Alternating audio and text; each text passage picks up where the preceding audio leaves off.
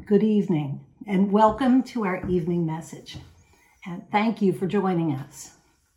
We're in a series now that's titled From Eternity to Eternity. And we will be continuing tonight on the subject of the hope of the resurrection. With so much negative going on in the world right now, it's very appropriate to talk about such a positive topic. So let's pray before we begin. Dear Jesus, thank you so much for your love and provision for each and every one of us. Lord, guide us by your Spirit. Let us feel your presence and help us to trust in you. Lead us this evening in considering your eternal plan anoint your word to our ears and hearts. In Jesus' name, amen. When I think about the hope of the resurrection, several scripture passages come to mind that are very dear to my heart. I'm going to start in John 14, verses 1 through 3. Jesus says, Don't let your hearts be troubled. Trust in God and trust also in me. There is more than enough room in my Father's house. If this were not so, would I have told you that I am going to prepare a place for you? When everything is ready, I will come and get you, so that you will always be with me where I am. I remember hearing this passage at my father in law's funeral. I've spoken before about his life, that he had known God, but drifted away for many years. Then he was diagnosed with inoperable cancer and given a very short time to live. He was so bitter, he would not talk to us when we visited him, when we visited him at the hospital. Then a minister came and prayed for him, and he was refilled with the Holy Spirit. And the next time we went to see him, he was just completely changed. He was happy, joyful even, and at peace, even though he was dying. He had hope. I saw this dramatic change of attitude and then heard the message preached at his funeral that Jesus was going to prepare a place where we could always be with him. This was a large part of how God got my attention and set me on the path to search to know him. That was 39 years ago. And I still know that feeling of hope that is so, so dear to me. It was new to me then. Tonight, I'd like to explore what else God's Word says about the hope of the resurrection. So, first, I'd like to go to one of my favorite passages 1 Thessalonians chapter 4 verses 13 through 18. And Paul writes, "And now, dear brothers and sisters, we want you to know what will happen to the believers who have died, so you will not grieve like people who have no hope." We all grieve when we lose a loved one. But Paul is stating that there is hope in the death of a believer that we need not grieve in the same way as unbelievers with no hope.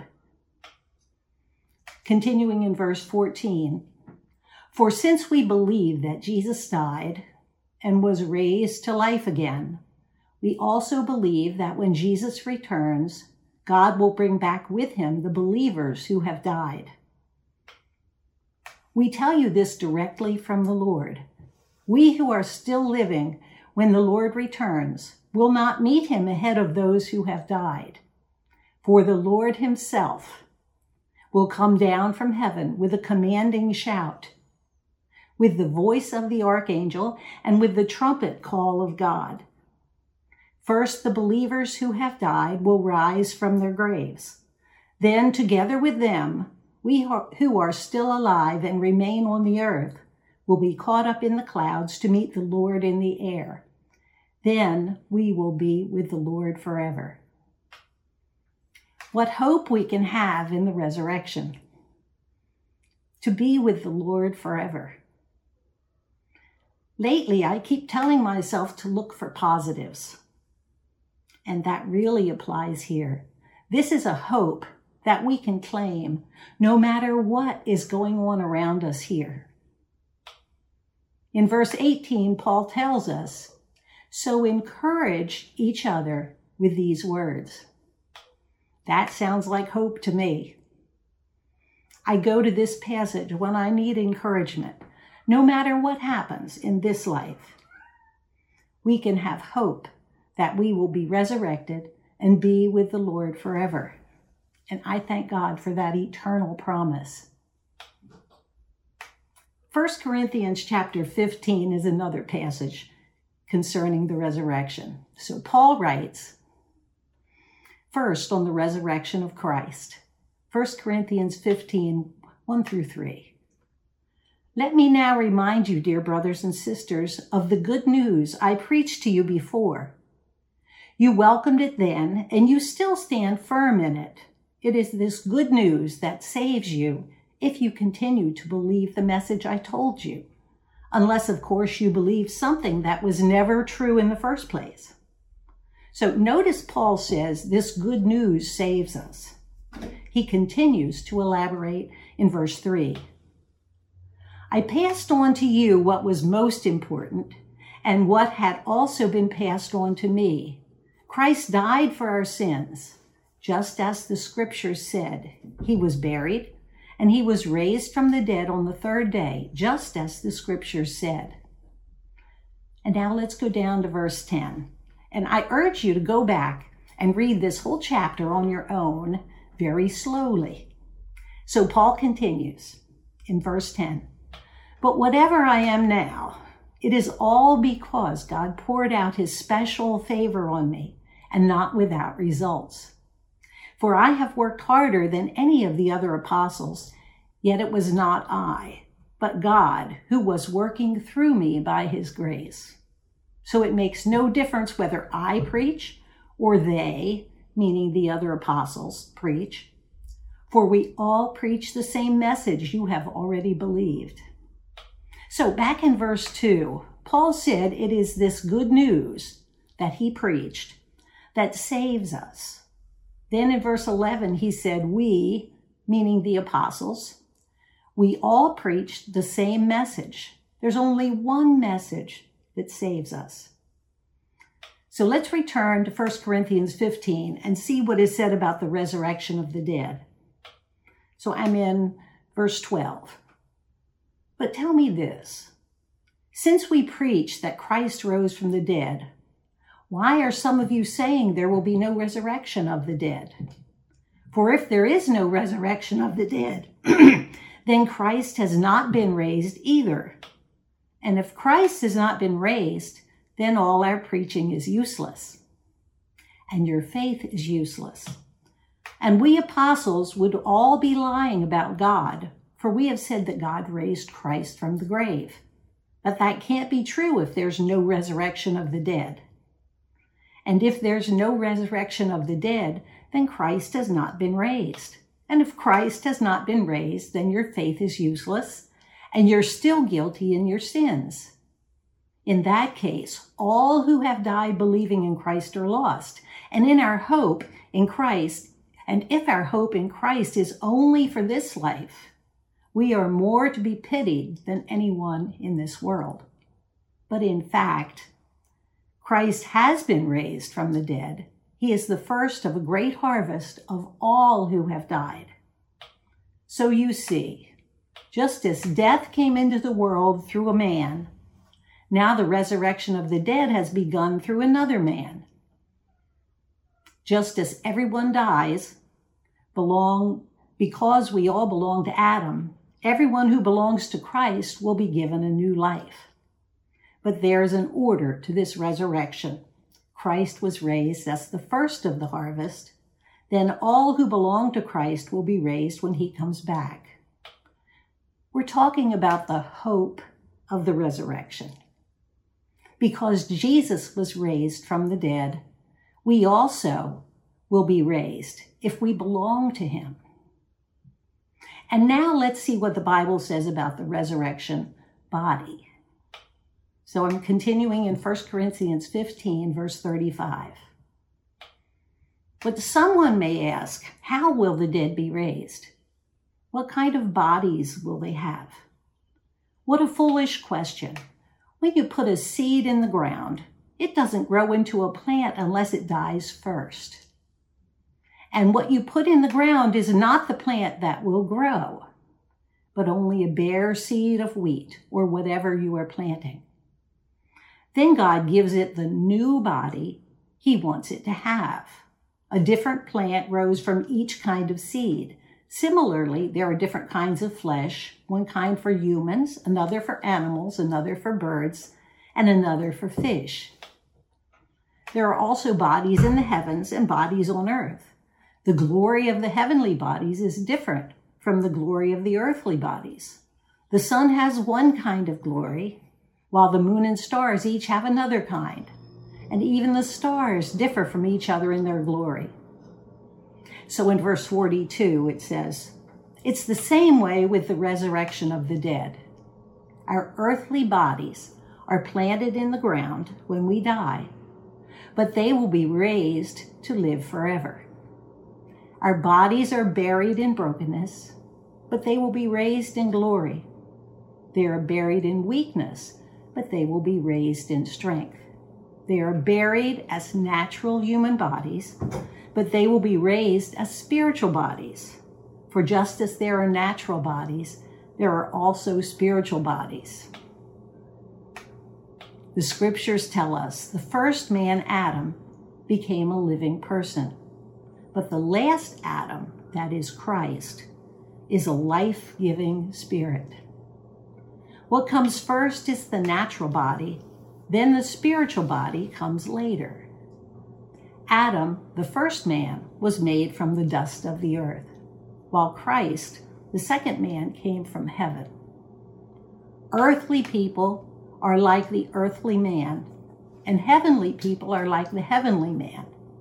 Just as we are now like the earthly man, we will someday be like the heavenly man. What I'm saying, dear brothers and sisters, is that our physical bodies cannot inherit the kingdom of God. These dying bodies cannot inherit what will last forever. But let me reveal to you a wonderful secret. We will not all die. And think back to what I read in 1 Thessalonians 4. We will not all die, but we will all be transformed. It will happen in a moment in the blink of an eye when the last trumpet is blown. For when the trumpet sounds, those who have died will be raised to live forever. And we who are living will also be transformed. For our dying bodies must be transformed into bodies that will never die. Our mortal bodies must be transformed into immortal bodies. Just think about that for a moment immortal bodies that will never die. And verse 54 Then, when our dying bodies have been transformed into bodies that will never die, this scripture will be fulfilled. Death is swallowed up in victory. O death, where is your victory? O death, where is your sting? For sin is the sting that results in death and the law gives sin its power. But thank God, He gives us victory over sin and death through our Lord Jesus Christ. What a beautiful plan God has blessed us with. He desires that be with him be that we be with him forever in bodies that will never die. What hope. Let us hold on to the hope of the resurrection that is offered to all who belong to Christ. And then Paul concludes with a word of encouragement for us. So, my dear brothers and sisters, be strong and immovable. Always work enthusiastically for the Lord, for you know that nothing you do for the Lord is ever useless. We're talking about the hope of the resurrection tonight because Jesus was raised from the dead, we will also be raised if we belong to him. So, how then do we apply this hope to our own lives? The apostles all preached the same good news the death, burial, and resurrection of Jesus. They also all preached repentance and baptism in the name of Jesus Christ for the forgiveness of sins and the infilling of the Holy Spirit. Acts chapter 2, 38 and 39 says, Peter replied, and remember, they all preached the same thing. Each of you must repent for your sins and turn to God and be baptized in the name of Jesus Christ for the forgiveness of your sins. Then you will receive the gift of the Holy Spirit. This promise is to you, to your children, and to those far away, all who have been called by the Lord our God. The same message is preached throughout the book of Acts. Repentance is a death to the old life. Baptism is a burial of that life. And receiving the Holy Spirit raises us to a new life.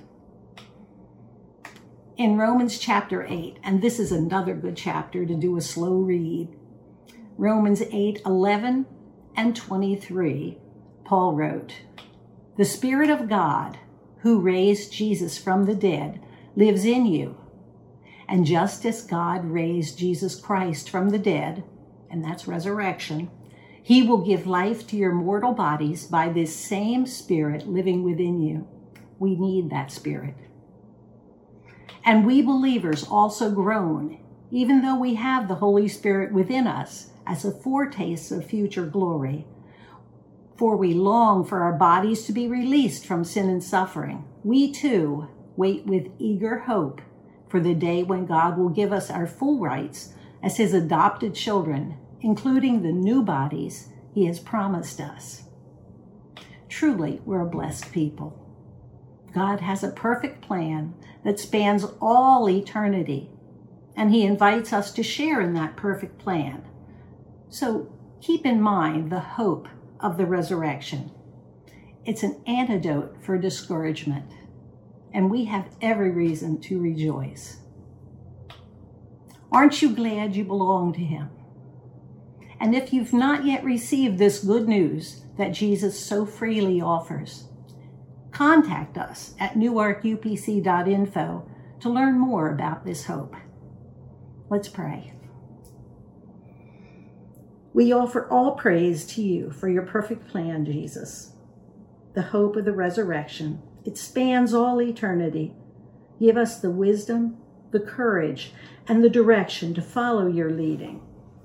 Thank you for pouring out your Spirit upon us, for the power that comes from you.